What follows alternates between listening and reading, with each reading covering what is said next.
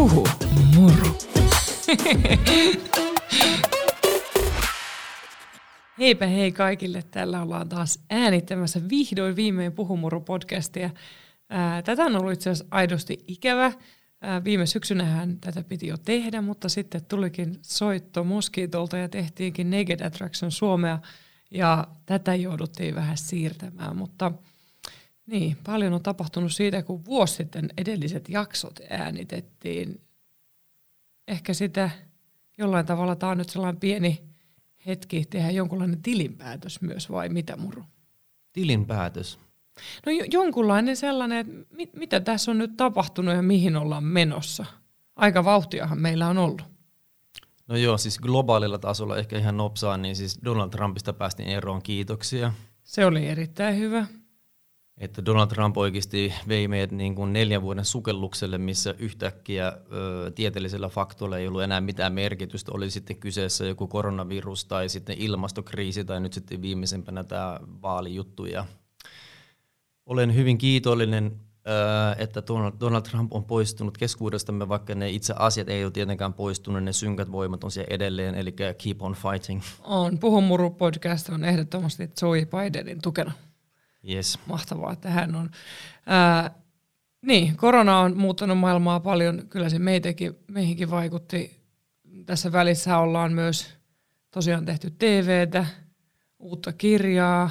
Saat muru entistä enemmän mun mielestä sisällä tässä puhumuru Oyssä ja brändissä ja kaikessa. Että et kyllähän me ollaan tätä nyt, nyt ollaan puolitoista vuotta reilu tehty yhdessä töitä yhteisessä firmassa kaiken muun yhteisen perheen ja rakkauden lisäksi, niin kyllä tämä on ollut tällaista niin kuin opettelua 11 yhteisen vuoden jälkeen kuitenkin tämäkin. Joo, tähän itse asiassa, tämä tulee sulle yllätyksenä, mutta mä oon, mä oon tuomassa tähän mukaan nyt siis viisi random kysymystä. Saanko tähän. mäkin kysyä sulta? Joo, mutta sitten vasta seuraavassa jaksossa, kun me ollaan mm. yhdessä. ja tämä yksi kysymys tapailee siis nimenomaan tätä koronaa ja miten se on meihin vaikuttanut. Ja, ja, ja tähän linkittyy tosi paljon myöskin meidän koko tämä brändi ja bisnes, mitä me nyt ollaan luotu. Mm. Mutta, miten se meidän rakkaus? Miten se linkittyy tähän? Rakkaus. Kyllä mä haluan tietää senkin. Mä en missään nimessä halua, että Puhumuru Oy ja rakkaus ei voi kulkea rintarinnan. Jos ne ei voi kulkea rintarinnan, niin Puhumuru Oy tippuu kyllä ekana pois. No joo, totta kai. Niin. Mutta on se siis niinku ollut ihan hullu muutos. Öö, sulla on oma muutos, mutta niin. yksi kysymys liittyy tähän muutokseen. Okay. Se on se ei oteta sitä vielä. Ei, ei sitä vielä. vielä. Mutta kerro, Muru, mä haluan tietää, ja varmaan aika moni, ketä tätä kuunteleekin, haluaa tietää, että mitä sulle kuuluu, koska mm. sä olit menaisten haastattelussa mukana, mutta muutenhan pääasiassa, pääasiassa mä oon tuolla äänessä joka paikassa mm. selittämässä kaikkea, niin mitä sulle kuuluu? Mulle kuului ihan hyvää. Se haastattelu oli, sehän, se oikeasti oli hankalaa mulle, koska mä entiseltä ammatiltani on mainosohjaaja, mikä tarkoittaa sitä, että mä oon kameran takana. Ja sitten mä oon nähnyt, kun erinäiset ä, amatöörinäyttelijät Am- amatöörinäyttelijähän Suomessa tarkoittaa sitä, että kuka tahansa voi mennä casting-toimistoon ja sanoa, että hei mä haluaisin tehdä mainoksia. Tai mä voisin tehdä jotain pikkurooleja leffoissa. Eli ei välttämättä tarvitse olla mitään näyttelijätaustaa ja nämä tyypit on sitten, joskus ne saattaa mennä ihan lukkoon. Ja se ongelma on se, että vaikka ne tavallaan toimii ihan normaalisti, mutta sitten kun meillä on kasvoissa se joku 10 000 lihasta, niin 5 000 niistä menee lukkoon ja ne ei välttämättä vapaudu siitä. Eli tavallaan sun ilme koko ajan kertoo siitä, että sä tajuut, että kamera on kohdistettu suhun.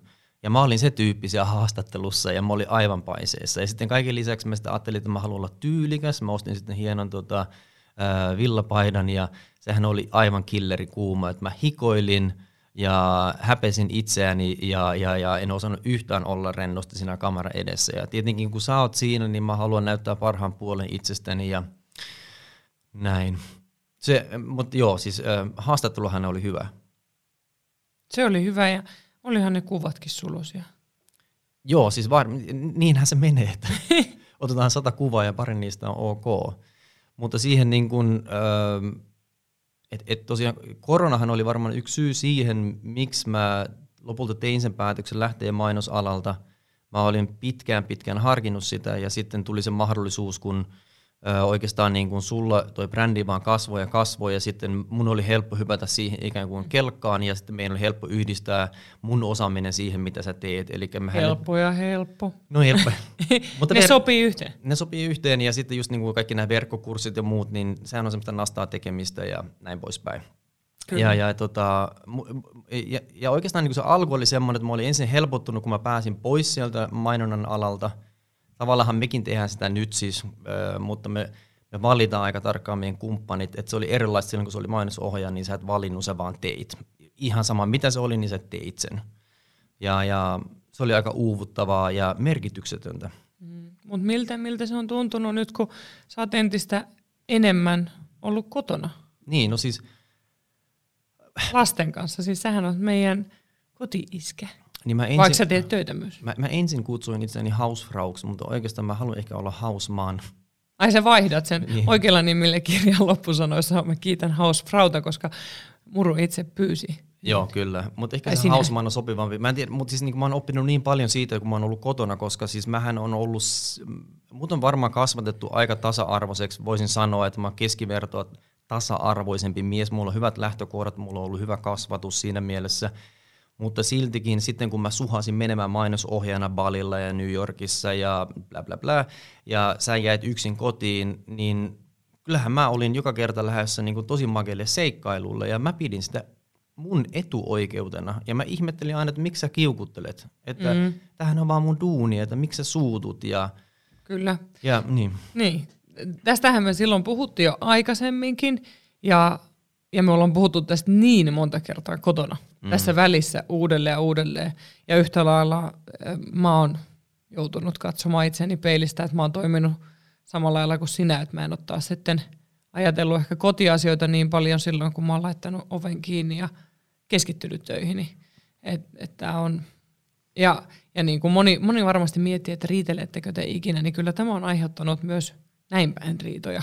Mm. Ja, ja niin kuin sitä oloa, että etkö sä huomaa mua tai, tai onko mä en ole aina kiittänyt riittävästi siitä työstä, mitä sä oot tehnyt kotona. Tällainen julkinen lisäkiitos vielä, mm. koska, koska niin. ilman suomaisin kuollut jo monta kertaa nälkää jo pelkästään. No joo. Mä, joo. Mutta mä, mä nappaan kiinni tuohon, mm. että siis se, No, mä, mä itse mä hyppään nopeasti mun äitiin ja itse asiassa varmaan sunkin äitiin, mm. kun mun mielestä molemmat niistä on sanonut, et me ei enää tehdä niinku niitä lihapatoja. Et, et kun meidän lapsen lapset tulee meillä käymään, niin meidän lapset menee sinne käymään, niin siellä ei välttämättä ole enää niitä lihapatoja. ei ole pullaa ja näin poispäin, eikö niin? Ja se syy on se, että ne on tehnyt jo tavallaan sen oman niin kuin, osuutensa, eikö niin? Ne on tehnyt sen ruoan niille lapsille ja, ja, ja, ja sitten niillä tuli vaan mitta täyteen. Ja mä aidosti ajattelin, niin kuin, että onpa toi törkeetä, että – et mä aina kuvittelin, että kun mä vien lapsenlapset sinne niin kuin mummolaan, että siellä on ne lihapadat ja pullat. Et totta kai näinhän sen kuuluu mennä, eikö niin? Ja mä en ollenkaan ymmärtänyt, mistä tämä ajatus on syntynyt, että niin ei pitäisi olla. Kunnes mä oon nyt siis puolitoista vuotta pääsääntöisesti tehnyt kaikki kotityöt. E, e, en, en ihan kaikkea tietenkään, ja sitten sulla on edelleen tosi paljon sitä metadataa, eli sä järjestelet niin synttärikutsuja ja voimisteluilmoittautumisia ja kaikkea tällaista, eikö? niin sitä mä en ole osannut ottaa vielä haltuun. Mutta niin kuin tämä puolitoista vuotta on jo riittänyt siihen, että mä oon ajatellut, että ei jumaliste, että mitä mä teen tällä viikolla taas, niin kuin, teekö mä taas sen saman spagettipoloneesin, teekö mä taas sen saman uunin, äh, lohiuunissa ja niin edelleen. Että siis mä, mä ymmärrän nyt täysin sun äitiä ja mun äitiä, miten tämä ajatus on syntynyt ja, ja, ja se, se fiilis, että nyt riittää. Mitta on täys. Mitta on täys, että jos lapsen lapset tulee käymään, niin voitte vaikka niinku tota, tyyliin ö, laittaa ruokaa valmiiksi sen, sen mukaan tai sitten tota, niin päin, että, että me syötetään vaan roskaruokaa teidän lapsille, että sitten siellä on ranskalaisia nakkeja ja that's it. Ja, ja fine niin, eihän se haittaa, jos on yksi viikonloppu menee niin. No ei, ei.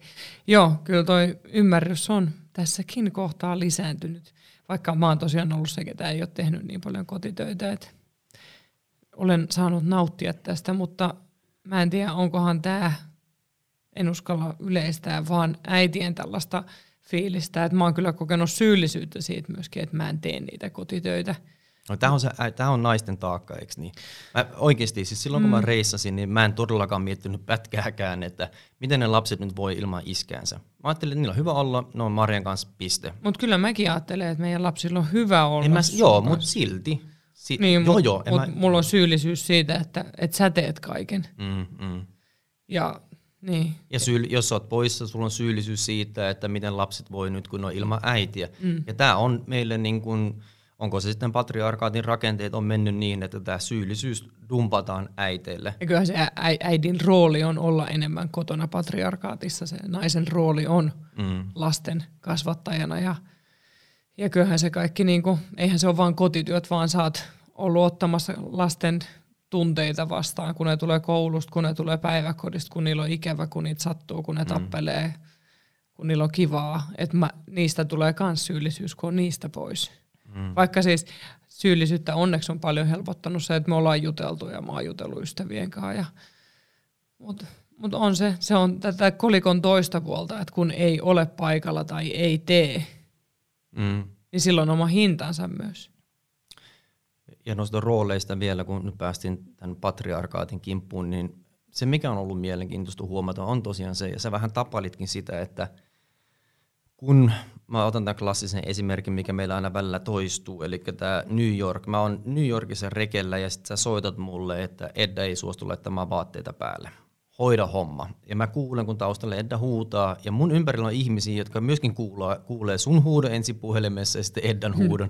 Ja sitten mä siinä nolona yritän niin jutella jotain lempeitä, hempeitä Eddalle, ja en tietenkään saa mitään aikaiseksi. Etkä säkään varmaan odottanut, että mä mitään saan aikaiseksi, mutta sä halusit vaan niin purkaa sen sun pi- ö, pahan, Piip. Piip, pahan fiiliksen, eikö niin? Että hei, täällä ollaan selvittämässä tätä niin kuin shaisee, Ja sä et ole paikalla. ja sä et ole paikalla, ja sä oot vielä motherfucking New Yorkissa tyyliin. Sekin vielä. Mä en ole ollut kyllä tämän viime vuoden aikana New Yorkissa. Joo.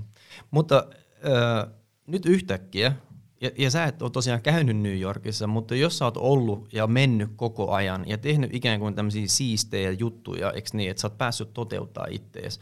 Ja itse niin kun on siellä tekemässä sitä monotonista perhearkiduunia, mistä ei saa sitä palkintoa samalla tavalla. Totta kai siis sen, kaikki ymmärtää, että siitä saa palkintoa, kun on lastensa kanssa, mutta silti se ei ole semmoinen, siitä ei tule semmoista instant rewardia. Siitä ei tule samalla lailla adrenaliinikikkiä myöskään, mitä tulee Niin. noista duunikeikoista. Joo, joo, ja, ja, ja duuneissahan sulla on se, että kun sä vedät jonkun setin hyvin, hei Maria, sä vedit tosi hyvin tämän Nakke Suomi-jakson, että tää oli ihan hillitöntä ja aivan mahtavaa. No, ei mun lapset tule sanomaan, että iskä, tää oli mun ihan mahtava päivä, että oli ihan mahtavaa ja spagetti bolognese. Ja sitten sen jälkeen mentiin vielä luistelemaan, että iskä, hyvin vedetty homma, että eihän ne tietenkään silleen tuo sitä esille, mutta mä halusin sanoa sen, että et, et mä huomasin, että et kun me nopeasti voidaan sanoa naisesta, että se on nalkuttava ämmä. Et mä varmaan ajattelin siellä New Yorkissa, että Maria on semmoinen nalkuttava ämmä, joka Ja mä olin. soittelee. Ja, ja sä olitkin, mutta, Myönnän. mutta mä, mä oon löytänyt sen itsestäni myös.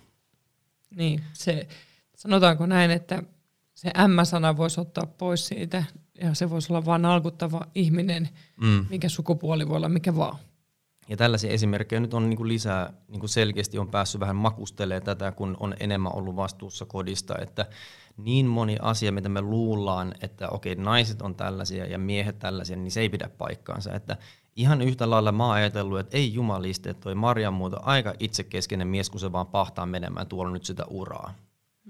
Tiedätkö, mitä mä tarkoitan? Että tavallaan, että miehellä aina suodaan se, että se, se luo sitä uraa ja sen naisen ympäristö tukee sit sitä naista, että koita nyt kestää, kun Matti lentelee siellä, eikö niin? Että Ei ne sano ehkä ihan noinkaan, Eikä- vaan ne vaan sanoo, että sun pitää kestää. niitä sun pitää Se kestää. on se viesti. Ja tästä itse asiassa mä olisin, ha, halusinkin puhua sunkaan, että mm. se on ollut hirveän mielenkiintoista, että, että kyllä ihmiset on ollut mustakin välillä huolissaan, kun mä oon tehnyt niin paljon töitä ja, ja tavallaan sitä, että jaksanko mä, ettei tule burnouttia, mikä sekin on ollut ihan varten otettava huoli, kun töitä on ollut paljon, mutta susta ollaan oltu kauhean huolissaan, että miten se Matti jaksaa, ja, jaksaako se siellä kotona ja kaipaako Matti omaa uraa ja, ja, ja tavallaan jotenkin ihan eri tavalla kuin, kuin mä olin kotona. Et mm. mulla, tai ainakin mulla on sellainen muistikuva, että mm. ei siitä jaksanko mä oltu huolissaan, vaan se on äidin homma, Niinpä. että se pitää tehdä, eikä, eikä siinä ole sellaista vaihtoehtoa, että, että ei jaksa. Joo, mä uskon tuon. Siis, ja mä oon huomannut sen, että e-, etenkin sun naistuttavat saattaa niin kun kehua sun läsnä ollessa mua. Joo. Että miten mahtava mies toi Matti on. Ni, se niin hoitaa... sä ootkin. Joo, niin. Mutta ei miespuoleiset ihmiset ei ole kyllä mua nostanut jalustalle no. pikku, silloin pikkulapsin vuosina, kun sä olit maailmalla. Et, et, tässä tuolla taustalla älkää ihmetelkö, saattaa jutella meidän koululainen, en tiedä laulaako jotain TikTok-juttua vai mitä siellä tapahtuu. Joo, se on elämä. Niin, mutta joo, ei kun siis, ja, ja sama esimerkki on tämä, että jos mä oon aikanaan kävellyt siis meidän Edda-vauvan tai Ebba-vauvan kanssa jossain, tiedätkö, se on ollut mandukassa, niin kyllähän mä aistin sen, että naiset katsoo, että oo, kuinka sööttii.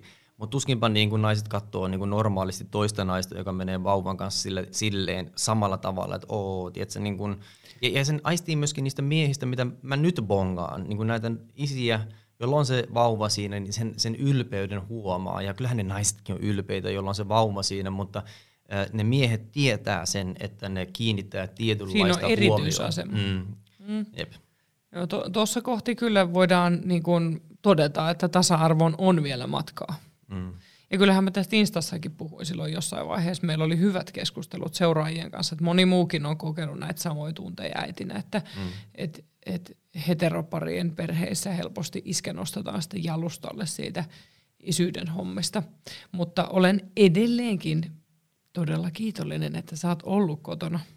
Miten sä luulet, että tämä on vaikuttanut niin kuin meidän rakkauteen? Onko sulla tullut Mä, mä mietin sitä, että onko sulla tullut sellaista fiilistä, että, että kun mä oon pahtanut tuolla menemään ja ollut se itsekäs possuliini, niin onko sulla tullut sellaista oloa, että sä haluat kostaa ja vaikka pantata seksiä multa? Ei, se voi olla tosi vaikeaa. niin saako se kiinni, mitä mä tarkoitan? Joo, kyllä. Että tavallaan mm. pieni sellainen kostomentaliteetti, jollahan me puhuttu siitä, että sä oot pari kertaa keittiössä kolistellut tiskejä vähän ah, kovemmin, että eikö se tajua? Joo, siis joo, toi on hyvä esimerkki. En mä olisi kyllä muistanut. Tuota, mutta mut mä mietin tätä mä, niinku kerrannaisvaikutuksia rakkauteen. Jep, mutta siis tämähän on myös tämmöinen klassinen juttu, mikä liitetään naisiin, että se nainen kolistelee astioita, että eikö toi ääly myös tajuu. Että sen sijaan, että kun se tulee duunista, niin se avaa bissepullon ja sitten menee telkkari eteen. Mä en ole avannut bissepulloa. Jo, joo, ei. Mutta joo, on, on siis oikeasti vähän mielenosoituksellisesti ö, astioita kalis, kalisutellut. Miten se sanotaan? Onko se kalisutellut vai kolisutellut? No joo, kolisutellut. Jo. Matti on puoliksi saksalainen, annetaan sille tästä armoa. Mutta toi on hyvä esimerkki siitä, Puoliksi että... saksalainen ja lukihäiriöinen, kun juttelee, niin mitä siitä tulee? Hyviä kirjoja ja oh, kaikkea oh. mahdollista. Jos on niin. ihan parasta, kun mä luen Marjan tekstit läpi oh. kirjoitusvirheiden varalta. No ei oh. vaan, on siellä ammattilaisia, mutta olen kyllä lukenut niitä paljon. No nyt takaisin sinne keittiöön. Mitä siellä Joo. keittiössä sun pään sisällä tapahtuu, kun sä kolisutat niitä astioita? No äh, ensinnäkin mähän on enemmän mököttäjätyyppi, eli mä en räjähtele samalla tavalla kuin sä. Että sä räjähtelet useammin ja mikä puhdistaa ilmaa nopeammin. Ja mä taas nielen enemmän. Ja onneksi mä en niele enää niin paljon kuin ennen, koska se on ollut kyllä syy siihen, miksi mun aiemmat parisuhteet on mennyt rikki tai poikki. Ja nyt mä oon kyllä, mä oon parempi sanomaa, niin kuin, jos mua ärsyttää. Mutta tämä on hyvä esimerkki tästä mökötyksestä ja sitten kun on vähän astioita kollisutellut, niin tota, se, se oli vähän niin kuin tämmöinen hiljainen nonverbaalinen demonstraatio siitä, että etkö sä nyt perskuta huomaa mua, kun mä painan täällä.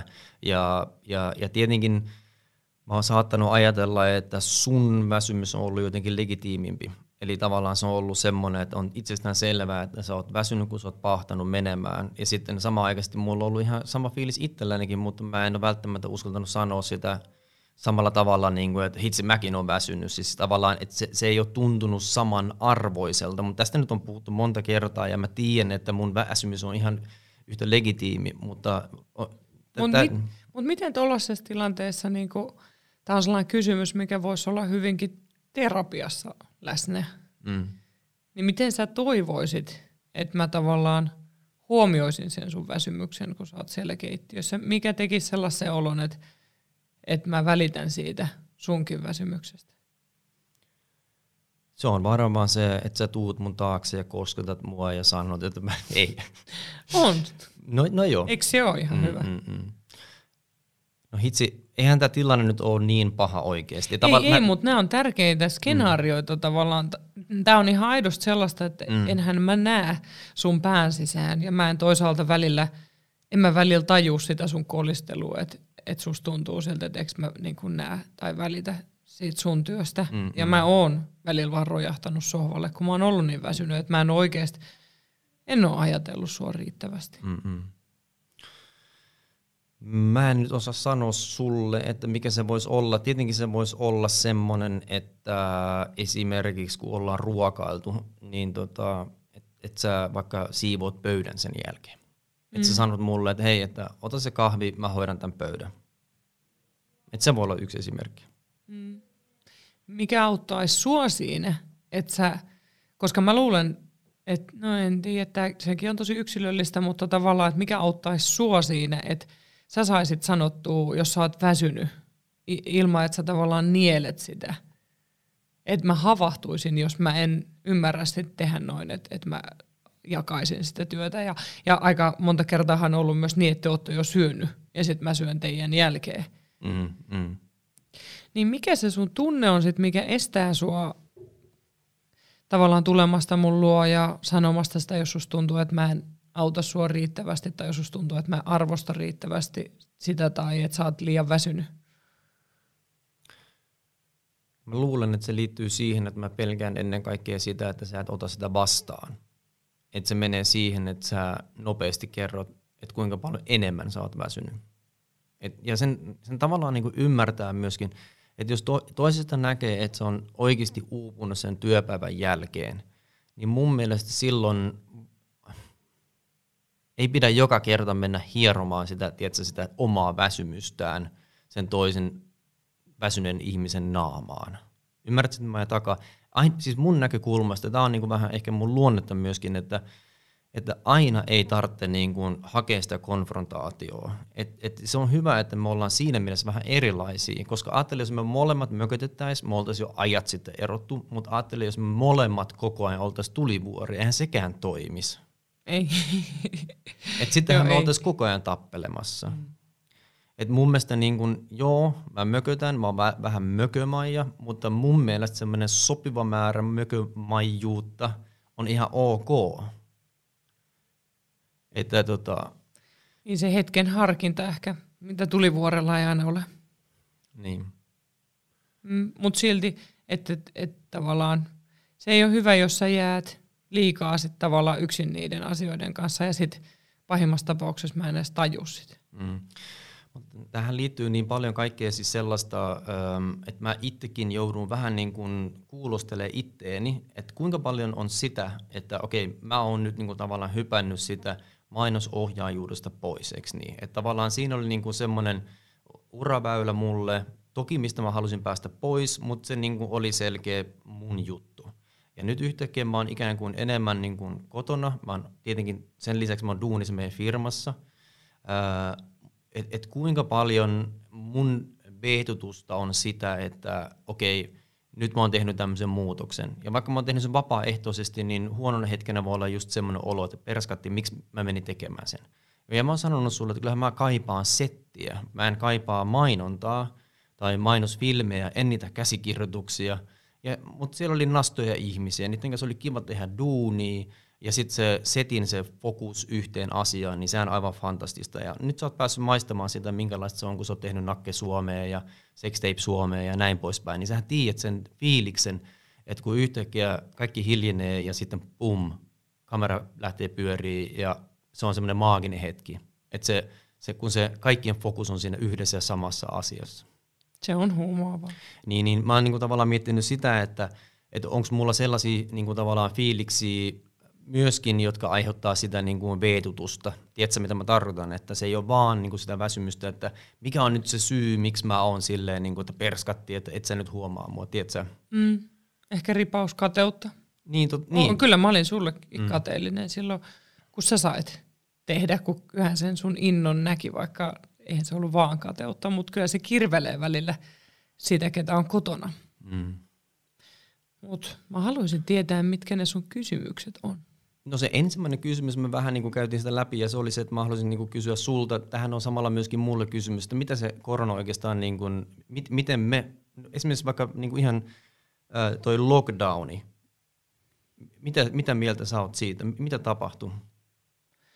No mun mielestä se oli ensinnäkin tosi outo vaihe sen takia, että lockdowni alkoi silloin, alkoikohan se peräti mun syntymäpäivänä 16. maaliskuuta, vai miten, mutta me lähdettiin edellisenä torstaina täältä Helsingistä, kun oli jo vähän sellainen fiilis, että nyt niin tämä tulee. Ja mulla oli ollut silloin Sextape Suomen pressipäivä. Eli tosi sellaisesta high-tilasta, että just on TV-ohjelma alkamassa, niin lähdetään siihen, että, että vähän, vähän pelottaa ja mietitään, että varastoidaanko ruokaa ja ja tosi iso... Ai niin se oli vessapaperia ja kaikkea niin, tällaista. Niin. Mutta mut se, se epätietoisuus oli ehkä se tunne, mikä siitä jäi. Ja ehkä se on jotenkin, jotenkin mulla tuli sellainen jälkikäteen, kun mä oon miettinyt, niin ehkä se siksi myös sinne Karkkilaan meno tuntui niin hyvältä, kun siellä on perhe. Muukin perhe, niin kuin isovanhemmat ja muut lähempänä. Mm. Ja siellähän meillä oli mahtavaa olla siellä omakotitalossa. Mutta niin, se TV-ohjelma alku väritti sitä, että kyllä mä myös koin silleen, että kaiken sen oudon keskellä, niin multa vietiin tavallaan se erityinen hetki, mikä on isossa mittakaavassa tosi outoa, että miksi mä mietin niin itsekkäästi, mutta samaan aikaan se oli mulle jotenkin sellainen niin iso asia. Se ensimmäinen viikko, kun me oltiin Karkkilassa, niin silloin oli kyllä jonkin asteinen myöskin vähän niin kuin semmoinen – ei nyt paniikki. Kyllä me nyt aina tiedettiin, että me pärjätään, mutta olihan niinku huoli tulevasta. Ja että, se huoli on totta, se oli, se oli läsnä meille. Että aika nopeasti sitten niinku tajuttiin, että hei, ei mitään hätää, että sä ryhdyit tekemään etäterapiaa. Niin, tai siinä oli eka, Vai? silloinhan mä tein sitä kirjaa vielä. Okei, okay, okei. Okay. Muistaakseni, kun mä olin siellä yläkerrassa. Että siinä, oli se, siinä oli niin outoa, oli se TV-ohjelma alku, kirjan viimeistely, ja sitten me tehtiin tosiaan se, että hetken aikaa mietittiin, että mistä sitä rahaa tulee ja sitten etäterapia vastaanotto järjestettiin omakotitalon yläkertaa ja kyllähän se lähti siitä rullaamaan. Ja sitten sä pidit etäkoulua. Joo, siis oli itse asiassa, mm, musta tuntuu, että nyt aika kultaa muistot, koska mä jotenkin muistan sen jotenkin ihanana aikana. että meillä oli meidän onneksi sun lapsuuden koti, missä oli tilaa, se oli varmaan yksi syy siihen, miksi se pää ei hajonnut, että et se tila teki sen. Öö, Kerrokset, kolme niin ker- kerrosta. Kolme kerrosta, niin. Että tavallaan jokaiselle oli mahdollisuus vähän hakea sitä omaa tilaa, ettei ole aivan kiinni toisissa koko ajan, koska se ei ole hyväksi kenellekään. Öö, lasten kanssa oli tosi kiva tehdä sitä öö, koulua, ei se kyllä ollut ei, helppoa sulle joka hetki. Ei, ei, anteeksi, nyt mä muuten muistan väärin. Sehän se oli se alku oli tosi vaikea, eikö se ollutkin? Mm. Joo, näin se olikin. ja sitten se oli, kun se oli kokonaan sun vastuulla, kun mä en pystynyt kauheasti auttaa sua. Ja mm. Meillä kuitenkin oli ekaluokkalainen ja kutosluokkalainen ja sitten päiväkotilainen, millä ei ollutkaan tehtävää. Ah, Okei, okay. kiitoksia kun sä muistutat mua. Äh, niin kuin mä sanoin, niin tämä... Kyllä tämä Kuopus vähän terrorisoi teidän kotikouluun. Joo, aika tosiaan kultaa muistot, koska siis nyt mä muistin tänne, että siis kaikista hankalihan siinä oli nimenomaan Edda, joka on 5V, koska siis sille Silloin ei... vielä neljä silloin vielä neljä ja tota, kun mun piti olla Danin ja Ebban apuna siinä, onneksi niin kuin loppuvaiheessa aina vähemmän ja vähemmän Danin kanssa, että se pystyi niin kuin olemaan niin kuin tosi itseohjautua, mikä oli ihanaa. Ja sitten Ebban kanssa istuttiin siinä ja tehtiin ihan kunnon koulupäivä ja tietenkin sitten siihen kuuluu kaikki aamupalat, lounat ja päivälliset, että se, että se, se päivä oli tosi tarkkaan rytmitetty. Mutta sitten mitä tehdä Eddan kanssa, jolla ei kuitenkaan riitä siis se, se, se, se ei jaksa loputtomasti jotain tiettyjä tehdä askarteluja tai muita juttuja. Ja, ja, ja rehellisesti sanottuna, niin kyllä Edda vietti silloin tosi paljon aikaa kännykän kanssa. Et se oli, kyllä, kyllä siitä kanto syyllisyyttä.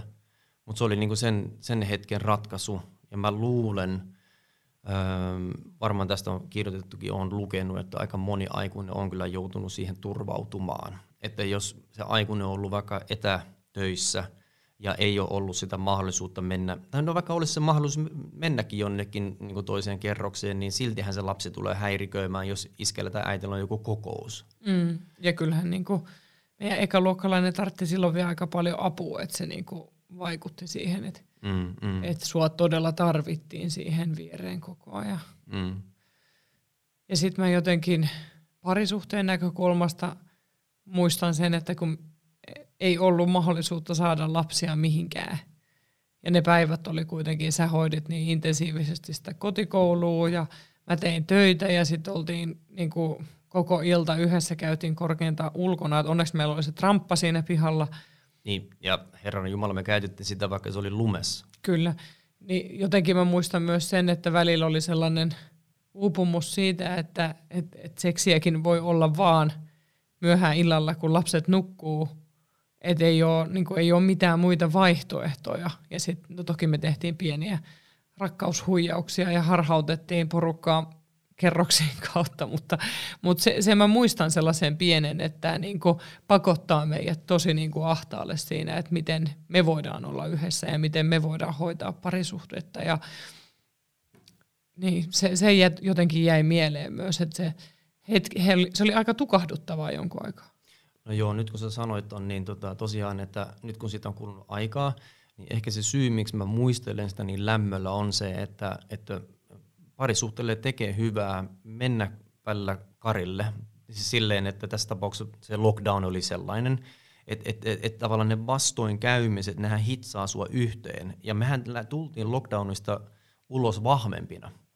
Mutta toi ihan totta, että kyllähän se lockdownin, niin sehän oli siis ihan kahelia aikaa välillä, että kyllähän siinä pää meinas hajota.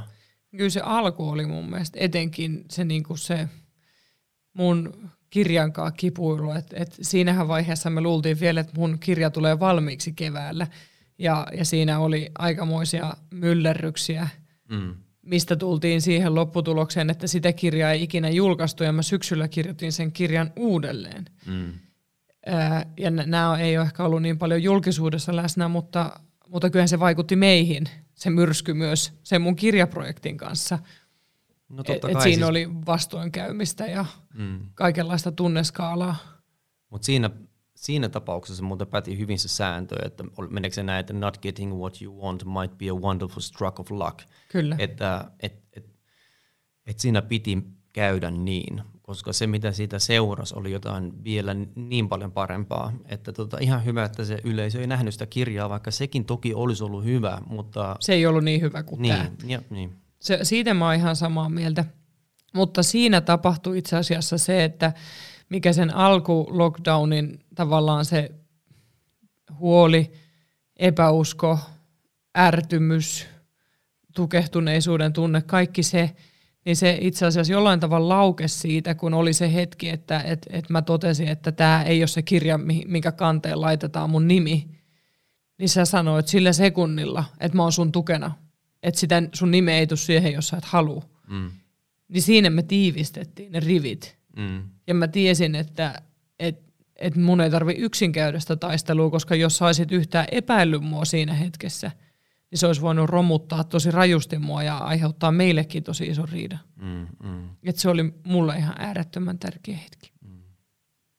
Kiitos. Mutta tosiaan... Ja sitten sä päästit mut sinne juoksulenkille, kun mä tein viiden kilsan raivojuoksun Joo. ja soitelin ystävälle ja eräälle ystäväkollegalle ja sitten me tiivistettiin rivejä vielä lisää, että mm. tätä ei hyväksytä. Joo, joo. Mutta siis se, se, että kun me oltiin niin intensiivisesti yhdessä, niin kuin mä sanoin, nyt se tuntuu siltä, että niin kuin mä sanoin sulle eräänä päivänä siitä, että jotenkin tuntuu, että länsimaa, län, kehittyneet länsimaat on jotenkin, että me, me, me tehdään niin paljon töitä, että me välillä unohdetaan se, mikä on tärkeää, eli se, että me ollaan rakkaiden kanssa, me ollaan läsnä niiden elämässä, eikä tehdä niin, että me lähdetään taikkuihin sit viettämään laatuaikaa. Et se on bullshittia. Ja, ja mehän itsekin tehdään sitä, eikö niin, että me, me tehdään duunia, jotta me voidaan elää viettää lomia, ja, viettää lomia ja näin poispäin. Mutta e, se, se, se lockdownihan tavallaan oli vähän, mun mielestä joku tutkija sanoikin jossain artikkelissa, että tavallaan kehittyvissä maissa monet ihmiset elää siellä, ne on elänyt sille jo vuosisatoja, ellei vuosikymmeniä, Eli sä oot niin köyhä, että sä et poistu sun kylästä ikinä. Että sä synnyt sinne ja kuolet sinne sille, että sä et aidosti poistu kertaakaan sieltä. Ja, ja, ja, ja tavallaan ne elää lockdownissa koko ajan. Ilman koronaakin on elänyt. Ja, ja, ja kyllä mä niin kuin jotenkin, niin kuin mä sanoin, musta tuntuu, että se oli hyvä, että me käytiin sen läpi. Mä en todellakaan nyt toivo heti perään uutta lockdownia. Mä toivon, että se rokote pelittää ja tota, maailma niin kuin sikäli jatkaa eteenpäin ilman lockdowneja. Mm. Et, et, et, et se, en yhtään ihmettele, että, että ihmiset kokee niin kuin tavallaan tämän korona-ajan myötä sitä, että kun nämä ovet avautuu, niin ensimmäinen asia, minkä ne tekee, on se, että ne heittää sen puolison jonnekin lomalle – Niin, niin sehän oli siinä Hesarin jutussa. Niitä ei välttämättä edes niin, että itse pääsee lomalle, vaan että nyt kuule Jarkko, sä lähdet viikoksi niinku pois, että mä tarvitsen omaa aikaa. Mm.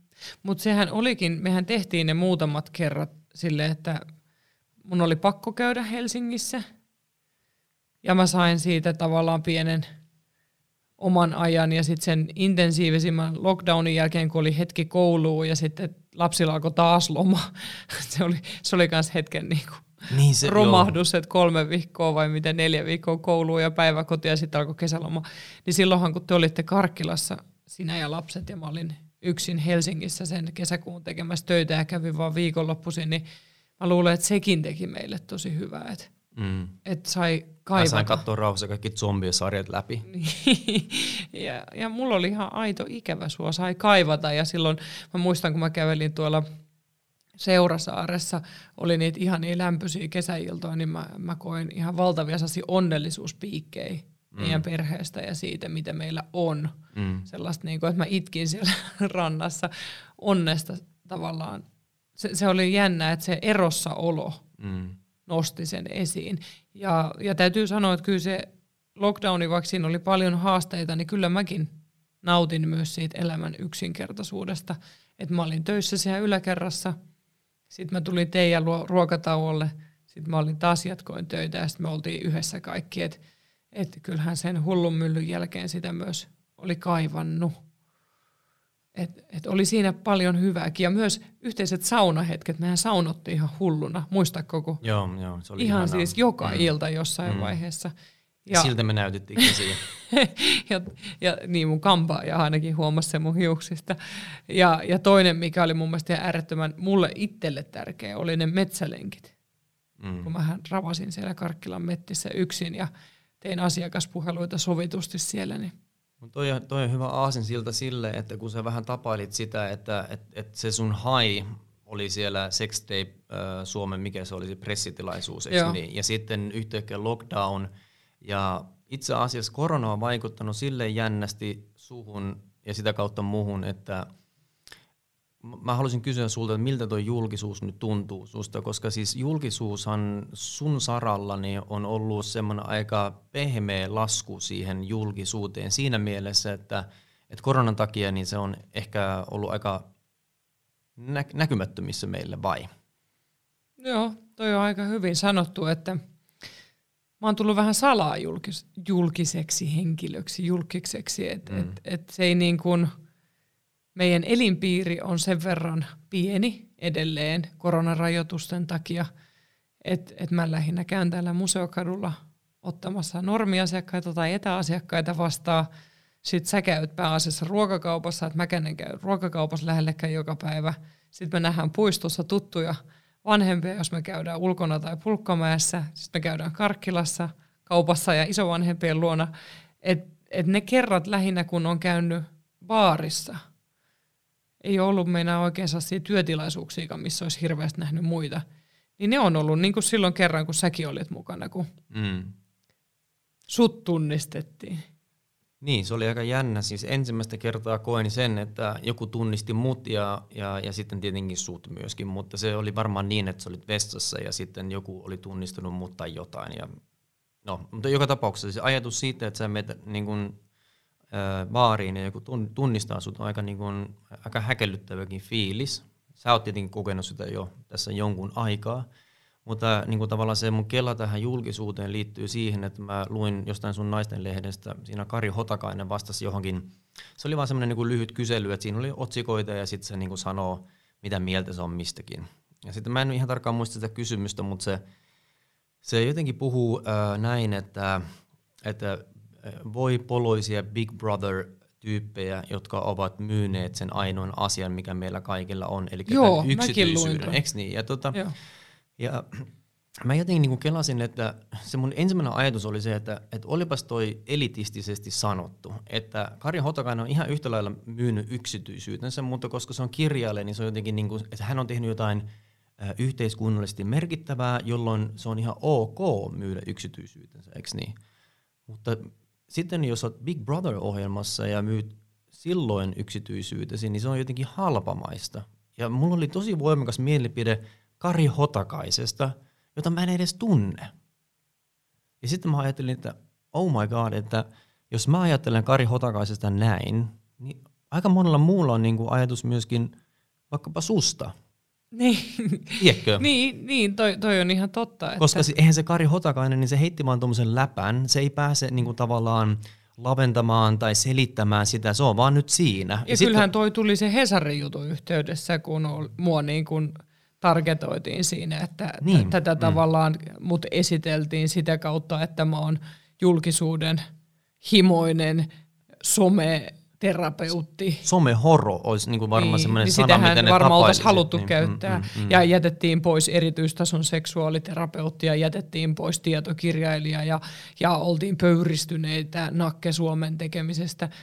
Et, joo, se on ihan totta, että et varmasti olen ollut ihmisten keskusteluissa niin, että se ei ole aina ollut positiivissävytteistä se keskustelu. Mm. Ja siis nimenomaan tietyissä akateemisissa piireissä – itse asiassa ihan hiljakkoin luin tämän Alf Rehnin haastattelun, ja siis sehän, se sanoi just, Joo, että, se sanoi hyvin. Että, tota, että, että hän on poltanut häpeää siitä, että hän on ollut suosittu, että koska hän tietää sen, että akateemisessa maailmassa niin jotkut niin sanotut kuivan datan edustajat niin tuhahtelee sille ja pitää sitä halpamaisena. Mutta tiedätkö mitä? Mikä on tosi hassua, anna mä sanon tämän vielä, että se on tosi hassua, koska siis jos sulla on oikeasti jotain dataa, mikä on ihan super tärkeää vaikka ihmiskunnalle – niin sulla pitää olla karismaattisia esiintyjiä välittämässä sitä tietoa. Gretahan on hyvä esimerkki siitä, tämä Ruotsin Greta. Mm. Et me, et se on loistava esimerkki siitä, että se pystyy välittämään hyvin komplekseja asioita ja, ja saattamaan niitä ihmisten tietoisuuteen. Että vitsi, minkä ilmiön se on aiheuttanut. Ni, niin kuin, sitten niin kuin mitä bullshittia on sanoa, että, että, että jos toinen tajuu sen mahdollisuuden, mikä vaikkapa somessa on, niin miten niin se on halpamaista? Miten niin, niin se on niin kuin huonoa? Että sä oot ihminen. Et, et, niin, ole hyvä.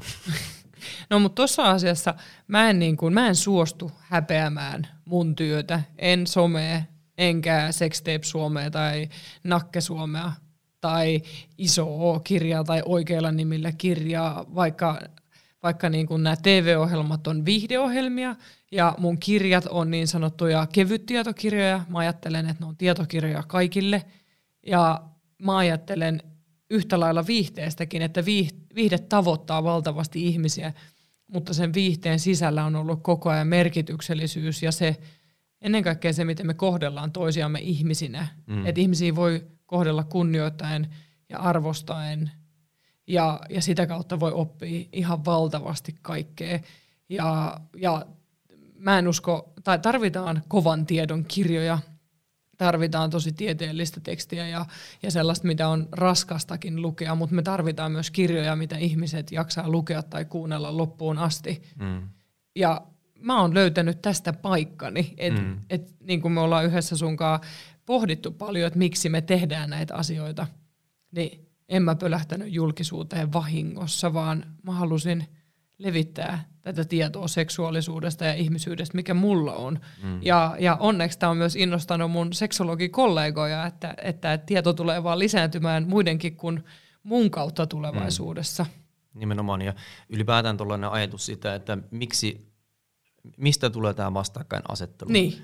Miksi ei voi olla niitä seksuaaliterapeutteja tai terapeutteja, jotka ei kerro itsestään yhtään mitään, asiakkaat löytää heidät. Niin. Ja asiakkaat löytää myös sut. Kyllä. Että ja, ja miksi? Keltä tämä on pois. Kyllä. Aidosti oikeasti, eihän nyt siis joku seksologinen seura, niin eihän se voi olla nyt aidosti niin heikko, että se jotenkin murenee palasiksi siitä, että Suomessa on muutama someseksuaaliterapeutti. Sehän niin, nehän a- tarvii meitä. Niin, niin mutta siis ajatu, sehän on niin. vähän sama kuin, että Herra Jumala, mä, mä vertaan nyt siis seksologista seuraa Jumalaan, mutta siis äh. et, eihän niinku, et, jos, jos, niinku, jos ajatellaan, eihän Jumala voi olla niin heikko, ettei siitä voisi heittää vähän läppää, eikö niin?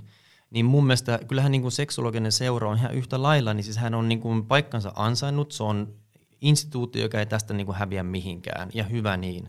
Mutta eihän se nyt aidosti voi olla niin heikko, että se kokee äm, sut kun sä oot somessa tai telkkarissa, niin että se jotenkin vavisut. Mutta sehän ei ole koko seura kokenutkaan mua uhkana, että siellä on ollut ehkä enemmän tiettyjä henkilöitä, mutta, mutta ehkä me jätetään se keskustelu toisille areenoille. Mutta viesti on enemmänkin se, että, että kyllä meitä mahtuu seksologeja monenlaisia ja nämä jutut, mitä mä teen, niin ne on mulle tärkeitä juttuja ja, ja miksi mä en saisi vaikka esiintyä, koska mä nautin siitä. Mm. Et se, se on vaan osa mua. Jos mun äidiltä kysytään, niin mä esiinnyin viisivuotiaana eri aiheiden tiimoilta, mutta esiinnyinpä silloinkin. Mm, ja tungin itteni kerhon prinsessa ruususeksi ja vaikka mihin näytelmiin. Vaikka näyttelijän lahjoja mulla ei ehkä sitten ollut lopulta niin paljon. No jos, no. jos tämä on jotain ärsyttänyt, mm. niin tämä on mun kolmas kysymys. No. Tämä on ihan paras. mikä on ärsyttävin tai ärsyttävä piirre mussa? Sussa? Niin, sun mielestä. Hmm. No, Nyt no se nä- mököttäminenhän saa mut ihan raivovaltaa, jos sä et kakista ulos, mikä sulla on.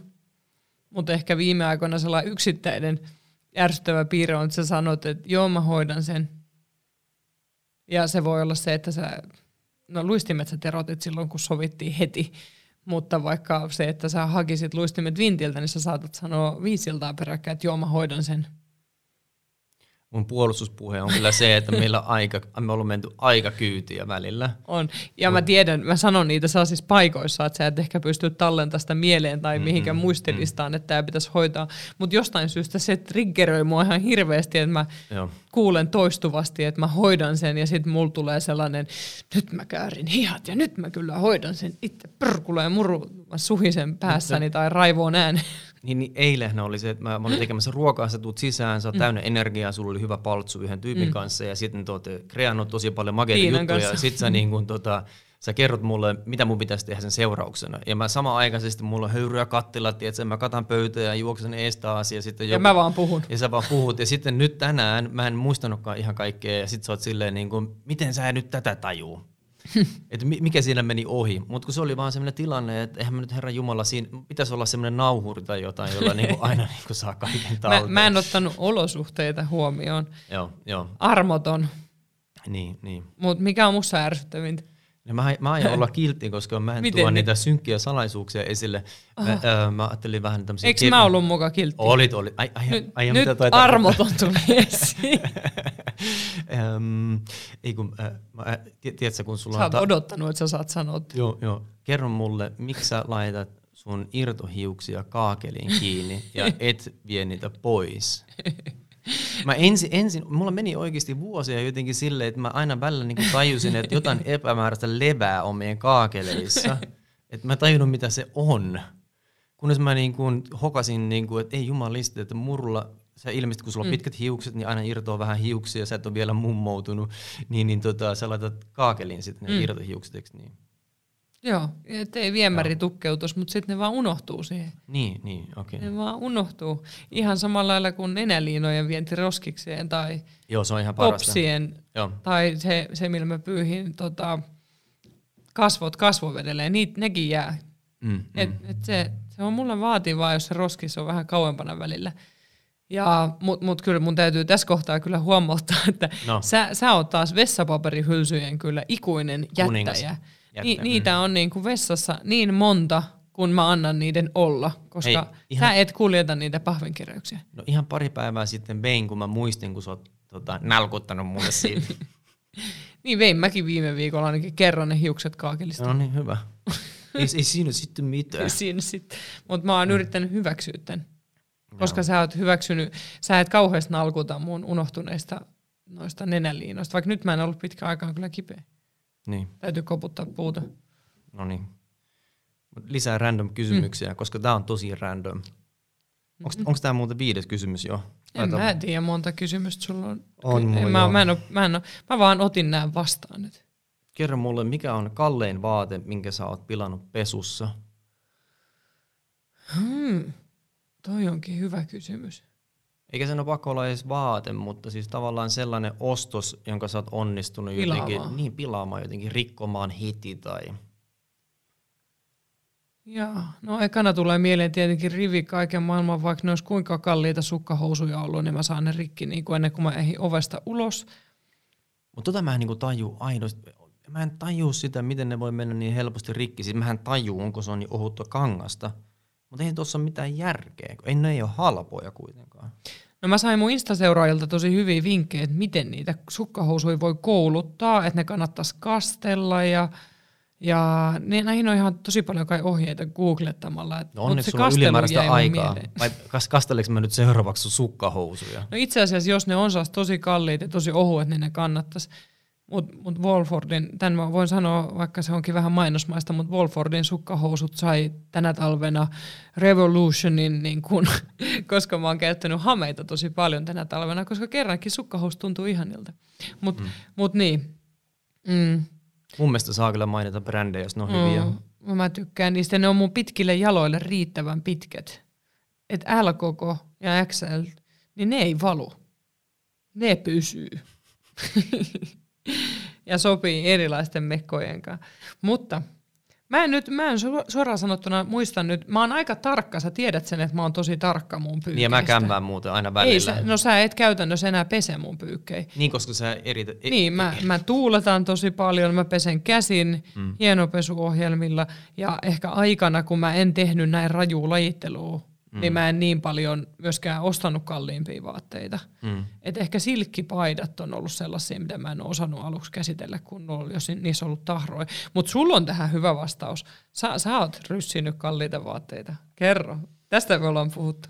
Joo, siis mähän olin loma-osake huijarina aikanaan Costa Solilla. Muru, älä mm. paljasta kaikkia pahaa. Niin, no mutta joo, siellä tuli sitten öö, sen ajan muoti siellä myyjien keskuudessa oli sanoisinko kallis, Hugo Bossia ja Dolce Gabbana ja Versaasia ja kaikkea. Ja tota, kyllähän niin kuin, jos miettii, että mitä maksaa joku aito Versace tai Alsa. Mulla ei ole ollut edes noin kalliit vaatteita ikinä.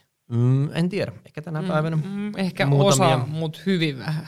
No joo, kyllä, kyllä. Se on ihan totta. Siis, e- eikä silloin tietenkään nuorena miehenä niin ei miettinyt rahan käyttöä. Halusi vaan näyttää siltä, miltä muutkin. Eikö? Niin se on aina se, että mm. niin kuin, ihan samalla tavalla, jos mä mietin, mä aikanaan tulin Jäminkipohjasta Tukholmaa. Että vaikka se olikin Ublans Vesby vaan, että se ei ollut ihan mikään niin kuin, parasta aluetta Tukholmassa, niin meikäläinen tulee siellä Matti Nykäs farkkujen kanssa, mikä nykyään on itse asiassa muodikasta, mutta silloin ei ollut, että se oli tosi junttimaista, jos sukat näkyy ja tota, äiti leikkasi mun tukan. Mähän niin kuin olin, sanoisinko niin kuin suomalaisittain juntti. Ja sitten kun mä menin sinne Ruotsiin, niiden tyylikkäiden ruotsalaisten keskuuteen, niin olihan se ihan kauheita. Ja sitten sitä yritti vaan niin kuin mahdollisimman nopeasti saada jotain kesäduuneja ja duuneja ylipäätään, ja sitten sillä rahalla, kaikilla sillä rahalla mä varmaan ostin vaan vaatteita, ja kävin myöskin parturikampaajalla. Mutta sama ilmiö sitten, kun menin sinne Kostadille Solille, niin sehän oli tosi outoa, että yhtäkkiä niin siis mitä mä olin, 19, ja mä pukeudun vapaa-ajallakin suoriin housuihin ja miesten paitaan. Mutta miten sä pesit niitä vaatteita? Ai niin, joo, ei, ei niin mä pesin. Koska me, me haluamme tämän tiedon julkisuuteen. No kun mä en tajunnut niistä yhtään mitään, niin mä laitoin ne pesukoneeseen. Ja sitten se olikin aika hulvattoman näköinen se tota, puku, kun se ei istunut mitenkään. Ja mä yritin, niin kun, mm. mä, mä yritin sitten mennä suihkuun, kastelin sen silleen, että se oli mun päällä. Ja sitten mä yritin nykiä sitä suoraan. Auttoiko se ne kuidut oli mennyt huono. Tai sitten mulla oli just jotain tota, svetareita ja semmoisia aivan mahtavia, kevyitä, hyvin istuvia tota, villapaitoja, eikö niin? Sitten sulla ja, oli nukevaatteet. Sitten mulla oli nukevaatteet ja Herran Jumala niin kuin se oli niin kuin kyllä, että olisi pitänyt soittaa äitille, että äiti, miten mä pesen tällä tiis. Tai mm. että varmaan, niin kuin, ei niin kuin, anteeksi itse asiassa, sittenhän mä sain ohjeet äh, sieltä, oli tämmöinen tanskan, äh, tanskalainen jäbä, siis Aleksi, joka oli yksi mun pomoista ja se sanoi, että Matti, että oikeasti, että tuolla on dry cleaner tai semmoinen niin kuin, missä on pari kiinalaista ihanaa naista, niin ne pesee hyvin halvalla kaikki sun vaatteet. Ja, ja se tosiaan oli siis halpaa. Ja se oli, niin kuin, siellähän, siellähän mä, sinne mä vein mun vaatteet silloin. No niin. Mutta muutama saattoi mennä pilalle siinä välissä. Joo, kyllä. Eh- ehkä sä oot muru pilannut kalliita vaatteita munkin puolesta, että et mä oon kunnostautunut sitten – Oon mä, mä oon mun mielestä sun joitakin tota, kalliita alusvaatesettejä. No alusvaatteita sä oot kyllä tuhonnut, koska sä oot laittanut ne sinne sekapyykin sekaan rullaamaan pitsialuspöksyt tai muut, niin Joo. ne on tullut vähän repaleisina välillä takaisin. Pesupussiakin me harjoiteltiin kuitenkin. Siiro, lähettäkää lisää alusvaatteita Marjalle, kiitoksia. Jenna. Jennalle voi lähettää Siroon terveiset, että mä en anna Matin pestä mun alusvaatteita ja mä pesen ne itse käsin tai hienopesulla aina mm, mm. oikeilla pesuaineilla. Ja silleen ne pysyy kauan kauniina. koska mä rakastan alusvaatteita myös. Onko sulla vielä kysymyksiä? Ei, siinä oli mun viisi kysymystä ja sun pitää ensi kerralla sitten kysyä multa viisi kysymystä, niin se on niin tavallaan se idea tässä. Joo. Ja ne, ne, se idea, kysymys on, tai siis äh, viisi random kysymystä tarkoittaa aidosti random kysymystä. Mm. Sä voit kysyä multa ihan mitä vaan, aivan mut, mut Mä kysyn laitaa. tähän loppuun, kun, kun me ollaan rakkausloma-asioista puhuttu vuosien varrella aika paljon somessa. Mm. Ja, ja niin kuin musta tuntuu, että koronavuosi nosti, tai niin kuin tämä korona-aika on nostanut rakkausloman merkityksen ihan uuteen uskoon, koska meilläkin oli tosi pitkä pätkä, että me ei saatu olla kahdestaan ollenkaan. Mm. Ja nyt me ollaan sitten oltu rakkauslomilla ja, ja itse asiassa rakkauslomista syntyi lopulta jopa yhteistyö Hotel Havenin kanssa ja me suunniteltiin yhteinen rakkauslomakonsepti sinne. Niin mikä on sulle meidän rakkauslomien merkitys? Mä ajattelin, että kysyt, mikä on meidän paras rakkausloma, mutta joo. Siis... Sitäkin me voidaan käsitellä sitten ensi kerralla. Mä, mutta nopeasti siis tämä Hotel Haven on loistava esimerkki siitä, että mun on tosi ihana tehdä niiden kanssa yhteistyötä, koska siis se on merkityksellistä. Että siinä on mm. angle, koska siis mainonta ei tule häviämään maapallolta. Että ei, koska ja me tarvitaan rahaa myös meidän työstä. No joo, totta siis, kai, mutta mä, siis mun pointti on siis mm. se, että eihän kaupankäynti ja mainonta häviä täältä. Että se on niin helppo vaan sanoa, että äh, mainontaa. Mutta jos siinä on niinku aidosti joku kulma, mikä on merkityksellistä vaikka meidän näkökulmasta, ja nythän me ollaan saatu niin fantastista palautetta, että siis se, Öö, mä en tiedä, missä se on näkyvillä se palaute, mutta... Että, Ainakin mun Instagramissa. Niin, et, niin tavallaan siinä näkee heti sen, okei, nyt me ollaan oikeilla jäljellä. Niin, ja se palaute tuli siis parilta, ketkä olivat olleet täällä meidän ja Hotel Havenin suunnittelemalla rakkauslomalla. Mm. Mutta siis rakkausloma on semmoinen, että se on niinku aika must mun mielestä. Mutta mi- mikä siinä on, mikä on merkityksellistä siinä? Mikä on sun mielestä erityistä siis meidän siinä? rakkauslomissa. Niin. niin, miksi se on sun mielestä niin tärkeää? No se, että me päästään, Ebba kuuntelee tuolla, ei, mutta... Ei mutta silloin on, korvan napit. On, niin, on, on tärkeää oikeasti, että pääsee eroon lapsistaan, koska me ei olla vain iskä ja äiti, vaan me voidaan olla myöskin niin kuin mies ja nainen. Tässä tapauksessa me ollaan mies oletettu ja nais oletettu ja sitten mikä ikinä kombo ihmisellä onkaan, eikö niin? Mutta aikuisina me tarvitaan sitä aikuista aikaa, me tarvitaan sitä aikaa, että me voidaan vähän ladata akkuja, että seksi esimerkiksi ei ole aina sitä, että se puristetaan johonkin rakoon että mm. sä voit tehdä sen niin, että ensin tullaan sinne vaikka hotlalle tai minne ikinä, ja sitten sä otat chillisti. Se on tärkeää, että otetaan chillisti. Me, mun mielestä meillä on kertaakaan silleen, että niin kuin, tiedätkö, saman tien vällyjen väliin ja niin kuin, harrastettu kiihkeitä seksiä. Ei, ei vissiin. Mulla tuli ainoastaan mieleen silloin, kun me Kreetalla oltiin perhelomalla silloin meidän suhteen aika alkuvaiheessa, ja sitten me saatiin yksi yö olla kahdestaan siellä Saniassa. Joo, niin okei. Okay, ja meillä oli ollut aika ahdas se hotellihuone silloin, niin sitten kun me päästiin sinne kahdestaan, niin silloin me kyllä taidettiin harrastaa seksiä heti, kun me astuttiin huoneesta sisään. Mutta Kuin kyllä. pikkukanit. mutta, mutta toi on ihan fakta, minkä sä sanoit, että, että yleensä se ei ole se juttu, että heti alkaa rakastelemaan kiihkeästi, vaan, mm. vaan niin kuin, itse asiassa se voi olla hyvinkin sellainen, että molemmat haluaa hengähtää jotenkin omana itsenään eka. Ja se Vaikka. Shanian esimerkki oli sellainen, että siinä vaiheessa meillä oli yksi lapsi. Niin, niin se, sekin on hyvin eri elämä, että on yksi lapsi kuin kolme lasta. Mutta kerro lisää. Mm. No, ja sitten rakkauslomalla mun mielestä on tärkeää se, että myöskin ottaa ehkä sitä omaa aikaa. Se voi olla sitä jopa, että tota, no siis kännykän käyttö rakkauslomalla ei välttämättä ole suotavaa ainakaan liiaksi, mutta mun mielestä ihan ok vaikka tehdä jotain omia juttuja – että et jos sä vaikka kaunistaudut rauhassa, voitko Joo. sinä enää kauniimmaksi tulletkaan, mutta tiedät, tiedät mitä tarkoitan. Että et sitten niin kun mä saan sen oman hetken, kun sulla menee kuitenkin pidempään kuin mulla. Mulla ei, mitä se on? Mulla on suihku öö, ja vaha. That's Hius vaan. Hius va- ja nyt kun mulla on näin lyhyt tukka, niin palli vaan. palli vaan.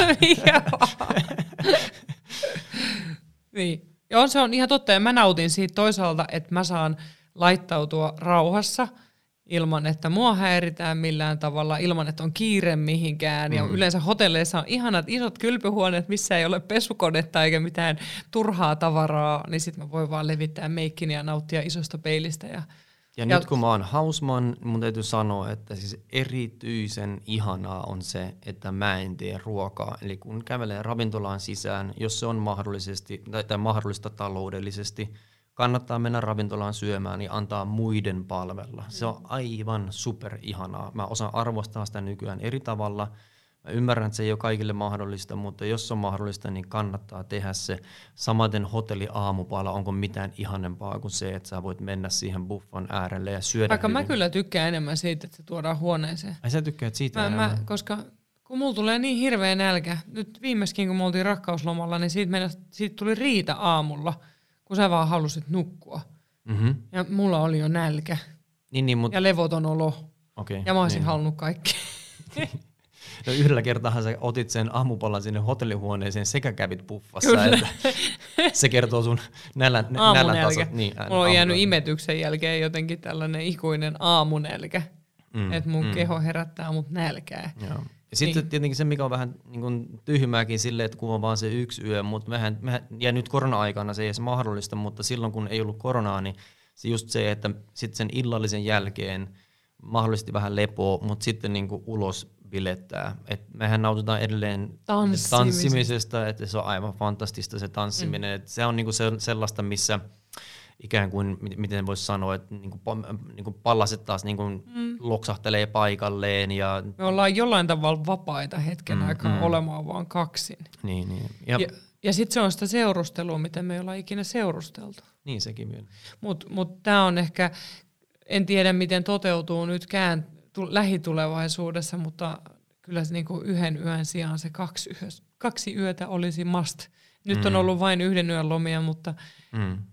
Ennen koronaa ne, ne meidän Berliinin ja Tallinnan lomat oli fantastisia, kun oli kaksi yötä. Ja on meillä ollut koto, kotilomakin ilman lapsia pari yötä, niin Mm.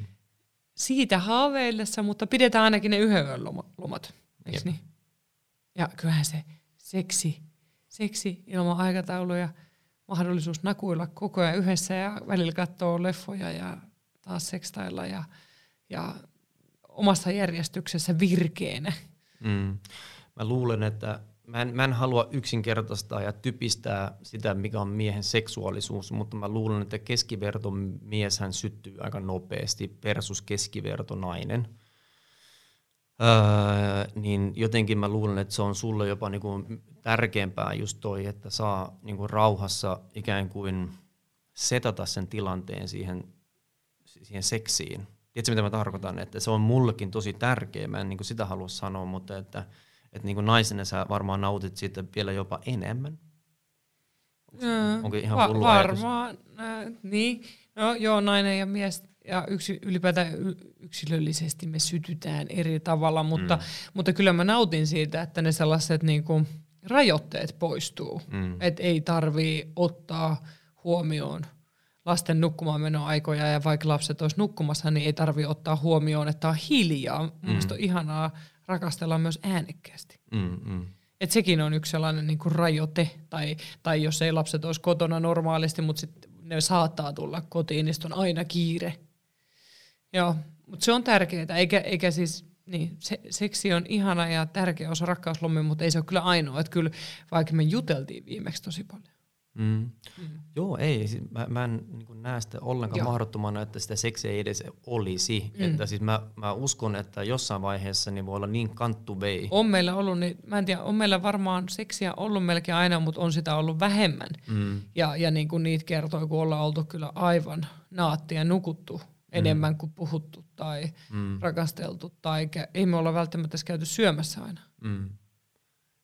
Et siinäkin mielessä pitää olla armollinen it- itseään kohtaan, mutta mä, kun mä sanon sanan armollinen, ja mä en ole nyt siis asiantuntija, mutta mä niin haluan sanoa ihmisille, että, että se ei ole sama asia kuin että antaa sen asian olla. Niin. Et kyllä mä näen sen hyödyn, mikä on niin kuin ihan sellaisessa seksielämässä, mikä tyydyttää. Että mä toivoisin, että, että jokainen ymmärtää, että sillä on oikeasti ja aidosti lisäarvo parisuhteessa, että se ei ole mikään vaan semmoinen juttu, että sen voi heivata pois. Ja ymmärrän, että on poikkeuksia, mutta kuitenkin tämä on mun näkökulma ja mä en osaa asiantuntija meistä kahdesta.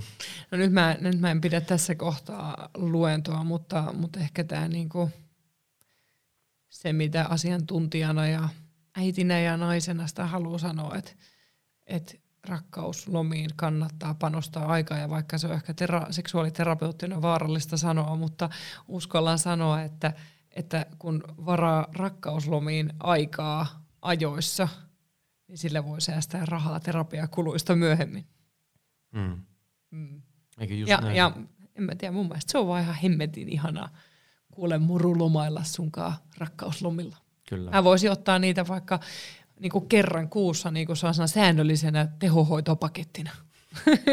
Mutta hei, me pistetään nyt podipurkkiin. Mä, mä mietin Murulle lisäkysymyksiä. Mm. Tällä podikaudella tulee loistavia vieraita, muitakin. Muru tulee kyllä lisää vieraaksi. Hei, tiedätkö muuten, mikä no. voisi olla ihan hauskaa? Mä en tiedä, no. lupat, lupasit se jo viimeksi, no. mutta eikö me voitaisiin vastata myöskin ihmisten esittämiin kysymyksiin? Joo, me tehtiin se viime kaudella kerran, ja mä luulen, että näitä kysymyksiä on herännyt lisää, niin me Instassa tota, maa vaan sinne sitten boksia taas, että saatte kysellä. Joo. Joo. Kyllä. Ja saanko mä sanoa vielä ihan lopuksi? En tiedä.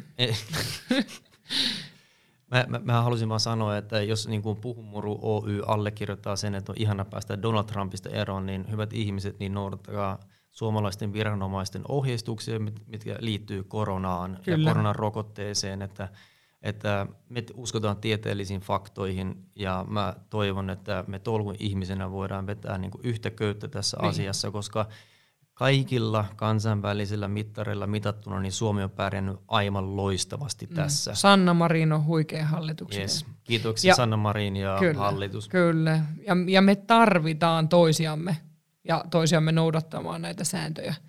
Ja kysykää myös läheisiltänne ja jopa tuntemattomilta, että mitä kuuluu. Ei unohdeta toisiamme, nyt kun eletään vielä varmasti jonkun aikaakin poikkeusoloja tulevaisuudessakin. Niin. Olkaa kilttejä tunnet, tutuille ja tuntemattomille. Niin. Puhumuru-tiimi kiittää ja kuittaa. Pus pus. Puhu muru.